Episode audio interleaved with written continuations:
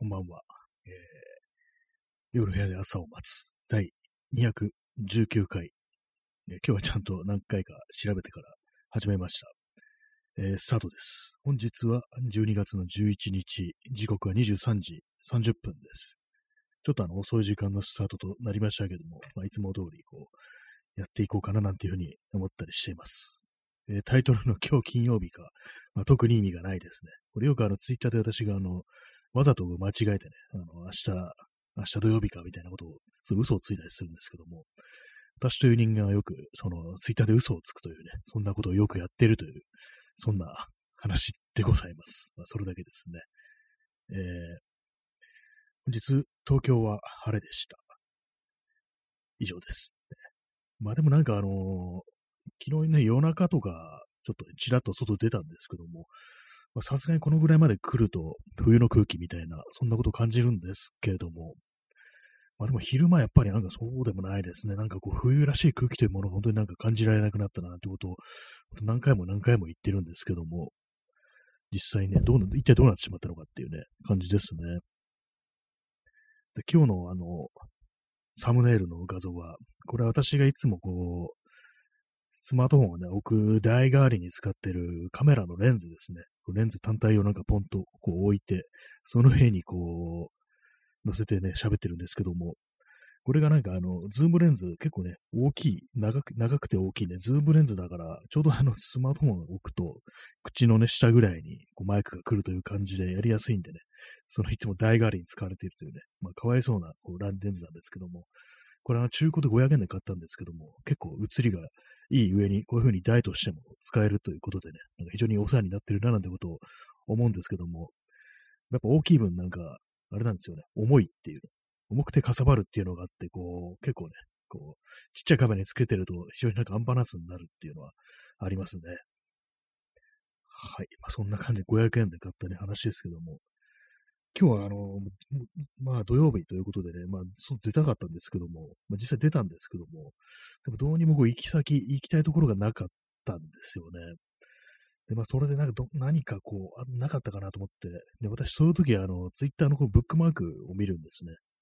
まあいいねは単純にね、こう面白いと思ったことだとかそういうものがこうあるんですけども、いいねしてるんですけども、ブックマークなんてのは、なんかこう、催しとかね、イベントとかのその写真展とか美術館とかそういうような、そういうことをなんかメモ代わりにね、ブックマークしていくっていうのやってるんですけども、そこを見たら、あの、中野の、ね、中野工工芸大学の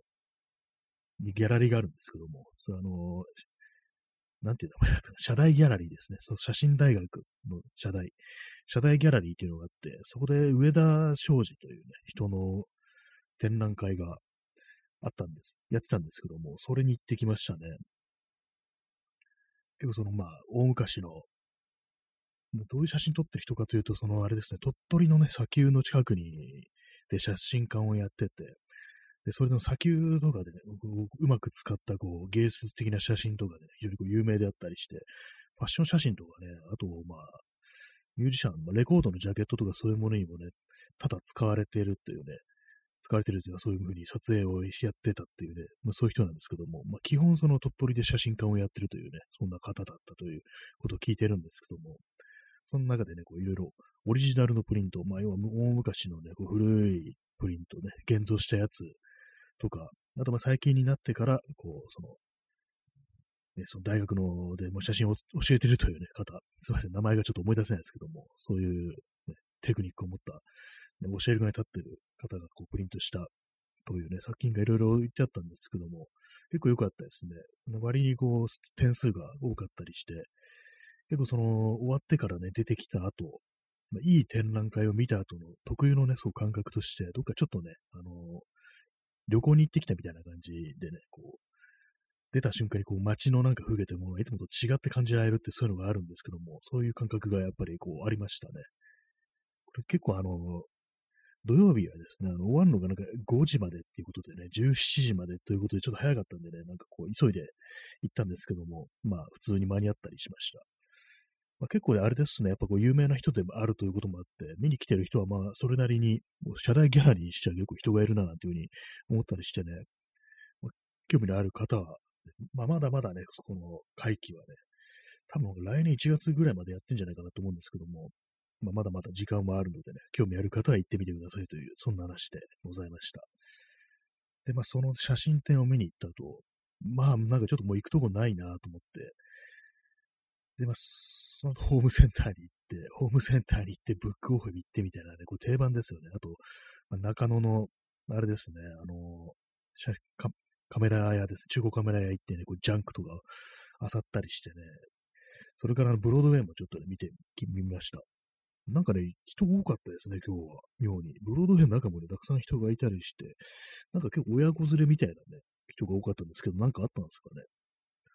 まあ、そんな感じで、ちょっといつもより、こう、人が多くって、まあ、その辺はなんかこう、12月っぽさ、師走っぽさみたいなのが漂ってるのかな、なんてことを思ったというね、まあ、そんな話でございますけども、皆様、どんな位置をお過ごしになられたでしょうかというところなんですけども、私、あの、大体ね、あの、日曜日、明日ね、あの、実は出かける予定があるんで、まあそういうふうに、あの、翌日出かける予定がある、こう、土曜日となると、まあなんかでも、出なく、出かけなくてもいいかなみたいな、そんな風になっちゃう時あるんですけども、まあ、なるべくならね、こう毎日毎日外出た方がいいなっていうね、のは、まあ思ってるんですけども、結構まあなんかこう、ね、部屋の中にこう、じっとしてると、やっぱりこうなんか、暗い気持ちになってくるというかね、まあ、体も動かさないですからね、まあ、そういう良くなさみたいなのもあるんでね、まあ、今日出たいなと思うんですけども、なかなか用事がないというね、ものがあったりして、で、まあ明日どうせ出るから今日はじっとしようみたいな、なんかそういう消極的な考えみたいなものがね、ちょっと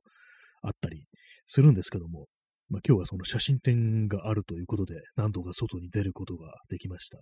常にあれですね、なんかこう、あれが見たい、これが見たいっていうのを作っておけば、なんかこう出る理由にはなるんで、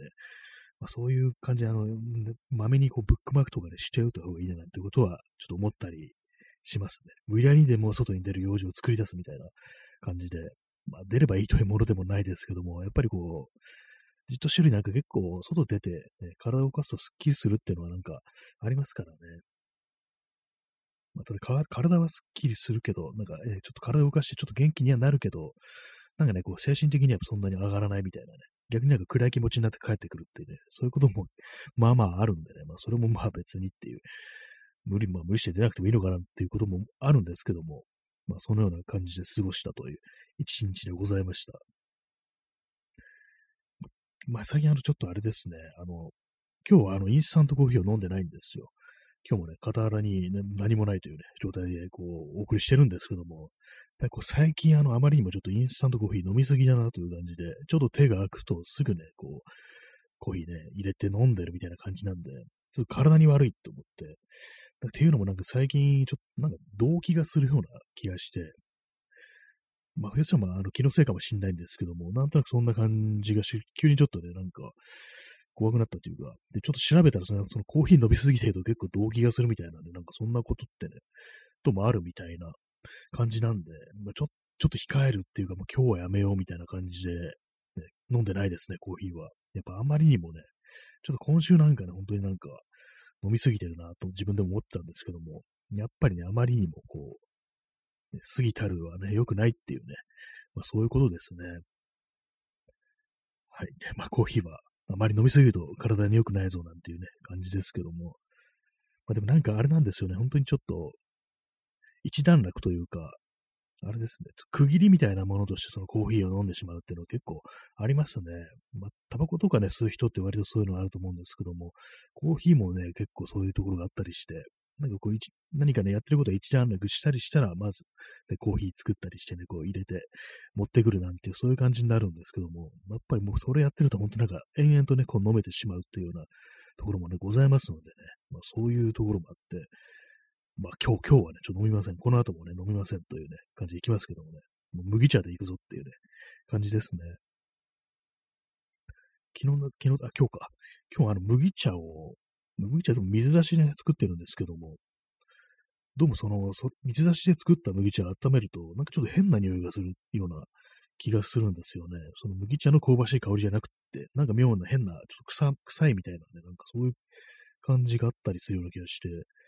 これが別にあれなんですよね。夜間で沸かしたお湯の中にそのパックのね、麦茶のあれをなんか放り込んで作る時と、なんかね、違うなと思って、やっぱり水出しの時とね、その熱湯でもってこう作った麦茶とでは結構条件が違うから、味もね、まあまあ違うのかなと思ったんですけども、やっぱりこう寒いからね、あんまこう水を飲まなくなってきますからね、夏だったらまだこう、ね、汗かくからもうガンガン飲んでいこうなんて気もあるんですけども、やっぱりこう、冷えてくるとあんまりこう、水分補給ってものが結構おろそかになるところが、まああるんでね、それ気をつけてちょっとね、ガンガンと、ガンガン麦茶を飲んでいきたいところなんですけども、ね、あんま、あんまりこう喉が乾かないなっていうね、ところありますね。はい。まあ、そんな感じでお送りしてまいりますけれども、ね、はい。昨日なんかあれですね、あの、またなんかちょっと胸くそな話でなりますけども、そのなんかライブハウスだったかレコード屋だったかでなんかこう、セクハラみたいなことがあったっていうね、話をしましたけども、まあ、改めてなんかその大元のツイートのね、された、まあ、被害に遭った方のツイートっていうのを確認してみたら、まあ、ちょっとね、あの、私も一瞬見ただけだったんで、向こう、自分の頭の中でね、ちゃんと把握してなかったなと思ったんですけども、結構ひどいなということで、前はその、店の人とその取り巻きの、ね、連中がなんかこう一緒になってこうね、体触ったりとかなんか、キスを強要したみたいなね、なんかそういうこと書いてあって、あ、もうこれ、もう空爆でしょみたいなね、なんかそんな感じになったんですけども、なんかね、こう一発ね、目見て、それのね、こう、報告を見てね、あれなんですよね。これはひどいってすぐにならなかったっていうところで、なんか、まあ、私ね、自身とっていうかね、まあ、男であるということで、なんかちゃんとそこをね、しっかりと見れてないのかな、というふうに思ったりして、改めて見たらね、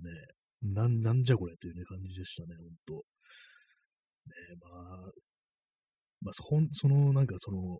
実際そのお店の人みたいなのが、なんか謝罪っぽいようなことを書いてるんですけども、ね、まあ、やらかしたの考えると、まあ、謝ってもね、っていうね、感じに、ふうに言われても仕方ないなっていうね、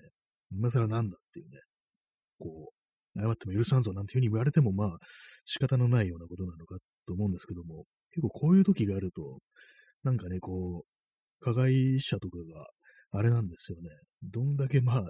何をすれば、ね、許してもらえんだよみたいな感じで、ちょっと逆になんか攻撃的になるみたいなことって結構あると思うんですけども、なんか結構、あそういうのって本当、まあ、答えとして、まあ、答えじゃないんですけども、答えになってないんですけども、一生なんかこう、ね、裏回る中で生きていけよっていうね、まあ、そういうなんか結論にしか至らないような、まあ、それしかないようなみたいなことってね、まあ、ありますよね。なんかこうよく、あれこれやってあれやってね、こうして、こう和解だみたいなね、そんなとこを目指すのが普通みたいな感覚って、なんかどうしてもちょっとあるみたいと思うんですけども、実際問題なんか、そんなんないっていうね、一生憎み続けるぞっていうね、なんかそういうところにしか行き着かないぞっていうね、許してもらおうなんていうことが、まあ、間違いであるっていう、ね、解決しよう、できると思うのが間違いなのかななんていうふうに思うこともありますね。私が、あのね、ちょっと何ヶ月か前に久々にこう見直した映画で、あの、7月4日に生まれてっていうね、あの、オリバー・スソン監督で、トム・クルーズがこう主演のあの、ベトナム戦争の機関兵の話のね、映画があるんですけども、それ見たんですけども、その中で主人公のトム・クルーズが、あの、まあ、海兵隊に入って、で、まあ、戦場に行って、で、まあ、その戦場で初めてね、こう銃を持って敵と戦う、まあ、銃を撃ってね、こう発砲するっていうのがあるんですけども、その中でも彼も混乱して、もう周りとかもいろいろしっちゃかめっちゃな感じになって混乱して、で、その中で味方をね、撃ってしまうっていうね、そういうシーンがあるんですよね。で、それも死んじゃうんですよね、撃たれて。撃ち殺してしまうんですよね、味方を。まあ、そういうのをずっと抱えてるんですけども、でまあ、本人もね、その、負傷して、あの、半身不全になって車椅子になるんですけども、まあ、そんな中でね、こう、まあ、リハビリとかして、なんとかまあ、外に出れるようになったところで、こう、あれなんですよね。いろいろあって、まあ、ちょっと、心の整理みたいなのが多少ついたところで、その、遺族のところに会いに行くっていうのがあるんですけども、で、まあ、そこで自分が殺してしまった味方のね、こう、ね、戦友の父親とね、あと、妻とね、残された子供、まあ、赤ちゃんなんですけども、会うんですけども、そこでまあ、自分、自分が、まあ、多分、息子さんを撃って死なせてしまったんだと思います、みたいなことを言ってね、謝罪するんですけども、その時に、その妻の方がね、まあ、本当にまあ未亡人になってしまったっていうね、夫を殺されたっていうことですよね。その人が、私は許さない。でも、神様はきっと許すでしょうみたいな、そんなことを言うんですけども、なんかあれですよね、本当に結論としてそう、結論じゃないんですけども、なんかそういうところにしかたどり着かないこともまああるのかなみたいなね、なんか、まあそういうところで登場するのが神なのかなっていうね、私は許さないけど神様はきっと許しになるでしょみたいなね、まあ、そうとしか言えない時もあるのかなっていうね、まあ、思いますけどもね、まあ、非常にそういう感じで、こう、自分の、ね、夫を殺されたというね、身でもってそういう言葉が出てくるっていう、どういう、ね、こう、まあ、まあ、信仰というかね、宗教観を持ってるとそういう感じになるのかっていう、あれもあるんですけども、なんか日本のね、感覚だと本当になんか、まあんまこう宗、宗教観というものあまり持たずにね、まあ、ひたすらあの天皇というね、荒人神を崇拝し続けてるようなね、民ですからね、なんかその辺の感覚というものがあまりこうパッ、ピンとこないようなね、ところもあるんじゃないかなと思うんですけども、結構その映画の中ではね、印象に残ってますね。まあ、こうやらかしたね、ことをいかにまあなんか挽回するのかっていう感じの思考になっちゃいますけども、挽回はできないっていうね、時間は戻せないし、ね、こうひどい目にあった日というね、ことが、事実がなくなるというね、わけじゃないですからね。なんかどうしてもその、よくなんか男は解決能なんていうね、なんかふざけた感じですけどもね、女性と比べてね、男性はなんか物事をちゃんと解決していくっていうね、感情的じゃないみたいな、なんか理性を持って、論理でもってね、こう、いつも冷静に対応するなんていうね、そんな生きりがありますけども、ふざけるなというね、まあ、感じでしょうね、そんなのは。解決なんかできるかっていうね、解決したいんだったらお前時間を巻き戻せっていうね、なりますけどもね。あの78年かなんかのね、あのスーパーマンのクリストファー・リーブ主演のね、映画、スーパーマンの映画がありましたけども、あれはなんか地球の周りを高速でね、逆回転でね、飛んで、その自転をね、地球の自転をなんか反対にこう回して、時間を巻き戻すっていうね、無茶なことやってましたね、あれは。あれなんか、ああいうことがね、ああいう、あれをやってみせろってね、感じになりますけどもね、本当時間を巻き戻してなかったことにしてみいっていうね、感じなんですけども、本当に嫌ですね、なんか。感情というかね、よくなんかその女性は感情的になって、まあ、今は使わない言葉なんでしょうけども、ヒステリヒステリックとかね、ヒステリーとかね、なんかそんなことが女性特有の現象であるみたいなね、こと言いますけども、実際ね、今まで生きてきて、完全に取り乱してるのは、まあ、ほぼ男だったなっていうか、感情的というかね、なんかこう、ね、そういう感じになるのはね、まあ、男だったな、なんていうふうに思うんですけどもね。はい。まあ、今日もなんかあれですね、ある程度こう社会的なことについてこう言及をしているという感じですけどもね。まあ、あんまりこうなんか今日、外出たにもかかわらず、そんなに話すことがないという感じで、でまあ、外のね、外の状態を報告してもね、あんまりこう 何も起きてないっていう感じなんでね、基本的に今日写真展見に行ったという、そういうぐらいのことしかないんでね、あんまり面白いことは起きないんですよね、基本的にはね。だからそんなユーモア溢れるね、笑える話というものがこう外に出たからといってできるかというと、まあそうでもないということでね、まあこういうふうにあの、社会的なあれについてね、こう、言及してしまうというのは、まああるんですけども。で今あの思い出したんですけども、急に戻ります、戻るというかね、違う話に急に行きますけども、あの昼間の、つまり名前を また思い出せないですけども、あの人、あの、ミュージシャン、最近よく聞く、シルクソニックっていう、ね、あれ、なんか、すいません、あの、完全に思い出せないんだけど、ツイッターの自分のツイートをね、見直します。あの曲なんだっけな、みたいな感じで。ね、これはでも珍しく私としてはね、こう、最近の曲を聴いてるというあれなんですけども、あ、そうだ、あの、ブルーノ・マーズとアンダーソン・パークの、なんなんですかね、この二人のユニットでシルクソニックというんですかね。まあ、それのね、こう、アルバムを最近よくね、聴いてたりするんですけども、そんな中で、あの、スモーキン・アウト・ザ・ウィンドウというね、曲があって、これはまあ、あのまあ、要はね、あの、恋人にね、なんかこう、手ひどく、手ひどくというかね、裏切られたみたいな、なんかそんな感じの歌詞でね、なんかまあ、恨み事みたいなこと言ってるんですけども、なんかここういう曲って、割となんか結構甘いね、ソウルのね、感じの名曲な、ね、名曲に、割となんかこの手の価値ってあると思うんですけども、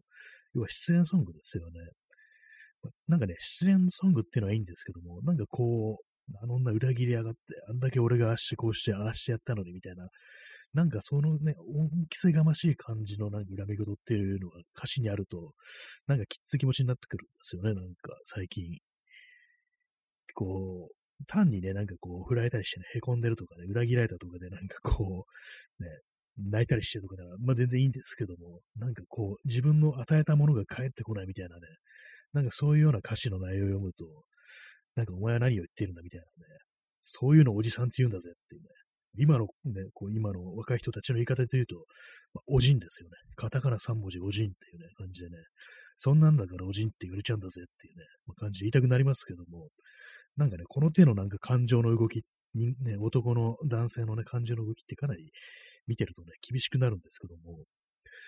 なんかね、私として、私ね、個人としては、なんかそういう、なんか性愛だとかね、色恋に関するね、なんかこう、泣き言って言ったらちょっとかなり突き当たしすぎですけども、なんかなんかそういう感じでね、こう、攻撃的な、なんか、落ち込みつんですかね。なんかそういうのに対してなんか非常になんか嫌だなと思うタイプなんですよね。なんかこう、まあ、このね、ブルーノマーズとアンダーソン・パークのね、シルクソニックのスモーキーザ・ウィンド。これ非常にいい曲なんですけども、ね、なんかこう、ビデオもね、みんなでこう、歌って踊ってみたいな感じで、なんか往年の、なんか、私もあまりその手のジャンルわかんないですけどもね、ソウルという、ソウルミュージックという感じでね、非常にいいなっていう感じで最近よく聞いてるんですけども、歌詞の内容がね、なんかこんな感じでね、あの、ビッチ名みたいなね、感じの、まあ内容なんですけども、なんかそういうの聞いてるとね、ちょっと厳しい気持ちになってくることもあったりしますね。なんかその手のなんか男の恨み事ソングみたいな、そういうのをね、集めてプレイリストにするのもちょっと面白いかなみたいなね。で、それについて語るなんていう回もいいんじゃないかななんていうふうにまあ思うんですけども、皆様はね、どう思われますか？結構ね、その男性のね、なんかその女性問題に関わるね、なんかこういろいろ愚痴みたいなのってね、結構生きてるとまあまあ聞いて、聞いたりはするんですけども、私は本当昔からね、なんか、恋する男は本当に見苦しいななんていうふうに思ってるんですけども、まあそんな風に言っちゃうのもあれですけどもね、なんか本当、周りのね、なんか友人とかがなんかそういうことでなんかね、こう、どうにかなってんの見ると、なんか結構ね、もう、あんまりこう見たくないなみたいなね、なんかそういうところはね、あったりして、なんかああいう感じでなんか気が狂ってると、まあ、恋をして人間気が狂うと、結構なんか攻撃的になるっていうのもね、なんかあったりすると思うんですよね。なんか、こいつ一緒にいて楽しくないなみたいなね、その大切な友達についてね、対してね、思ってしまうこともあったりして、なんか本当に、なんか女にちょっかい出すのやめてほしいみたいなね、そんなことを思ったりすることもありましたね。まあ、人にもよるんでしょうけどもね。なんかその手のなんか色恋のね、なんか愚痴みたいのを聞かされるとね、まあそういうのももちろんいろいろ種類があるんですけども、もっと何かね、こう甘酸っぱい感じのね、あれでなんかこう、言われ、言われたりとか聞いたりとかいいんですけども、なんか結構恨み事っぽいの感じで言われると、もう今すぐね、こう、加工に飛び込みなさいっていうね、そんなことをね、思ったりしますけどもね、なんかね、あれ嫌なんですよね、ほんと。はい。えー、シルクソニックのスモーキンアウトザウィンド、それでお聴きくださいっていう、ね、感じで、これ流せればね、いいんですけども、まあ曲自体ね、これ本当に、まあ、いい曲ですね。私は最近よくこのアルバムを聴いてるんですけども。っていうのも、あの、ツイッターで、なんかこのね、なんていうアルバムだったかなすいませんね。この出てこないんですけども。まあ、そのシルクルソニックのね、一番新しいアルバムなんですけども、そのなんか録音の仕方というか、なんか音質というものが、なんかあえてなんか、ラジオっぽいというか、なんか平坦な感じ、フラットな感じになってるっていうことをなんか指摘してる、その音楽評論家の方がいて、私なんか音響のこととか全然わかんないですけども、そのレコーディングだとか、まあ、別に聞くとなんか別にそんなようなベタっとしてるとかね、フラットであるなんて印象を受けないんですけども、まあその音楽に詳しいことから、人からすると、なんかこう、低い音とかそんな出てないとかね、ずんずん言ってるとかそういう感じじゃないっていうね、ことなのかもしれないですけども、なんかそれちょっと興味を持ってね、昔のラジオっぽい感じの音質ってどんな感じだろうっていうね、思ってね、聞いてみたんですけども、まあ、なんかこう結構いいななんていうふうにね、思ったりするところで、私としては珍しいですね。僕最近出たばっかりの曲を聴いてるというね、確かもう11月とか、今年の11月とかに出たアルバムだったと思いますね。このお二人のやってる、どうどういうね、ブルーノ・マーズとか名前は知ってますけども、どういう曲かね、全然知らないんですよね。アンダーソン・パークという人も全然知らない人ですけども、私はラッパーなのかなっていうところもあったりするんですけども、まあ、全然こう今の音楽というものがわからないんですけども、まあそんな私でも結構ね、聴いてるという、そんな曲でございますけども、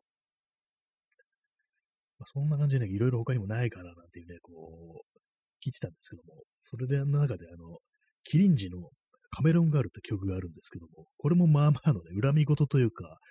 これはね、ほんと情けない男のね、曲ですね、本当に。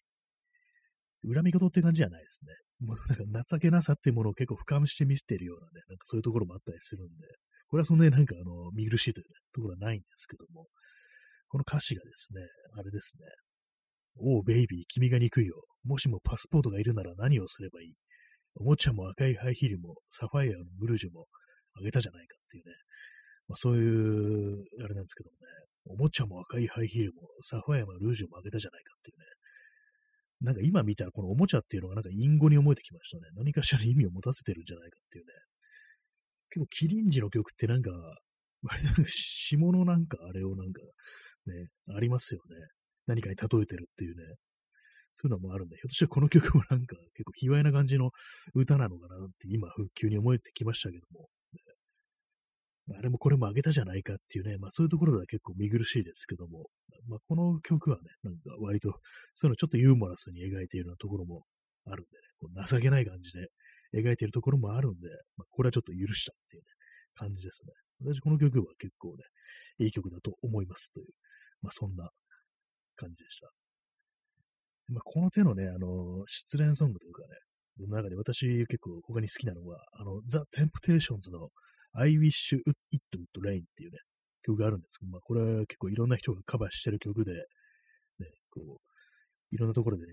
聞き出したこともある人がいるかもしれないですけども、これもまあね、その、まあ、要は女性にね、こう、売られてね、なんかもう凹んで、もうずーっと部屋の中いるみたいなね、もう、感じの曲なんですけども、これなんか昔のね、このいう感じの曲っていうのはね、非常になんかこう、本当にこいつ、こいつ本当に凹んでんな、みたいなね、感じの歌詞がね、またいいんですよね。これがもう、ねカーテンもね、締め切ってね、で、この I wish it would rain っていうのはね、まあ、こんな風にね、俺、僕がね、こんな暗い気持ちになって凹んでんのになんで外がこんな晴れてるの？っていうね、サッチやラブリーデイっていうね、もういっそのことなんかね、こう、ね、雨降ってくればいいのにっていうね、そんな感じの曲なんですよね。なんかこその感じね、結構ね、この曲の歌詞、なんか可愛い感じがしてね、割と好きなんですよね。これあの恨みがとって感じじゃない感じなんでね、ちょっと思わず慰めてあげたくなるようなね、可愛さを持った失恋ソングというね、話でございます。えー、チャンツさん、神企画、ありがとうございます。こういう、あれですね、こうギフトというかスタンプみたいなのもあるんですね。神企画、失恋ソング、男の恨み事ソングということでね、なんかちょっとやってみたいかもしれないですね。それを選んでみるってね。結構いくつかそのプレイリストネタはね、あるんですけども、なかなかこうまとめられてないですけども、ちょっとね、やりたいですね。まあ、昨日言ったその男の性欲というものをね、狩りに例えた曲を集めるっていうね、それも、そういうミッションもあるんですけども、なかなかね、その手のね、こじらせた男でもね、焦点を当てていった、ね、こう、セレクトっていうのも、まあまあ面白いかもしれないっていう感じしますよね。結構そのね、なんかこう、めんどくさいのはね、常に女であるっていうね、思考がなんかこの世の中を、男中心の世の中を支配してるんで、どんだけ俺たち男がめんどくさいか見せてやるよ、みたいなね、本当のめんどくさだってものを見せてやるっていうね、本当の闇を見せてやるよ、みたいな感じでね、その曲をね、こう、選んでね、こう、聞かせていくっていうね、そういうの面白いかもしれないですね。まあ、ある意味、なんていうんですかね、その、夜のお仕事をされてる方のなんか、厄介なね、客を晒すみたいなね、なんかそういうようなのをなんか男の方からやっていくっていうね、のも、やってみたら面白いかもしれないなっていうことをふと思いましたね。本当にまあ、あれですね。もう本当、軌道上からの核攻撃で、もう全員殺すしかないっていうね、まあ、そんな結論に至ってしまいそうな、ね、感じなんですけども、まあ、その前にこういう感じでね、プレイリストとかを、ね、まとめてね、少しこう自重するような感じで話していくなんていうふうにやってた方がいいのかななんていうふうに思ったりしております。で今話したのは、テンプテーションズの I wish it would rain。これは許すっていうね、感じですからね。何しろカーテンも閉め切ってね、部屋の中でずっと泣いてるっていうね、そこまでね、されちゃうね、慰めなきゃな、なんてことちょっと思いますからね。はい。まあ、そんな感じでお送りしてまいりました。えー、今日はね、ちょっと遅い時間のスタートだったんで、もうちょっと0時過ぎそうな感じでございますね。そんな感じでお送りしてまいりました。もうちょっとね、その音楽ネタとかね、いろいろやりたいなっていうふうに思ったりして、あとしょっちゅうね、この放送、あの、フォールアウトのね、あの、RPG のね、フォールアウトの話してるから、そのことだけを語り続ける、なんかポストアポカリプスの話ばっかりする回っていうのもあってもいいのかなというふうに思ったりしております。まあ、そんな感じで本日はご清聴ありがとうございました。それでは、さようなら。